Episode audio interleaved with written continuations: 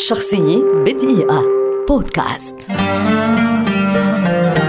أندريه أغاسي. لاعب كرة مضرب أمريكي شهير ولد عام 1970 ويعد واحدا من ألمع الأسماء وأبرزها في تاريخ التنس وهو الرجل الذي طبع فترة ما قبل نادال وفederer بدأ اهتمام أجاسي بالتنس في سن مبكرة من طفولته وفي عام 1986 أصبح أحد لاعبي التنس المحترفين حين لعب في مدينة لاكوينتا بولاية كاليفورنيا وبعدها بعام واحد حصل على نجاحه الأول في بطولة أمريكا المفتوحة التي أقيمت في البرازيل حيث نال المرتبة الخامسة والعشرين في ترتيب اللاعبين على مستوى العالم.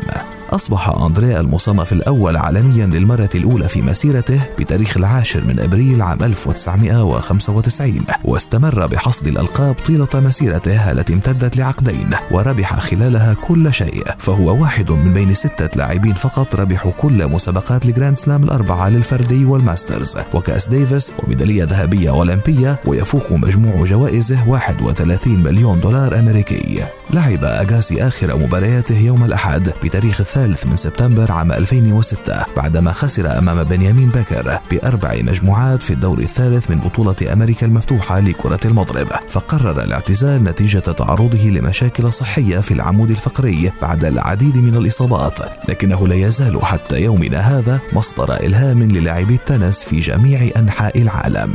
شخصية بدقيقة. بودكاست.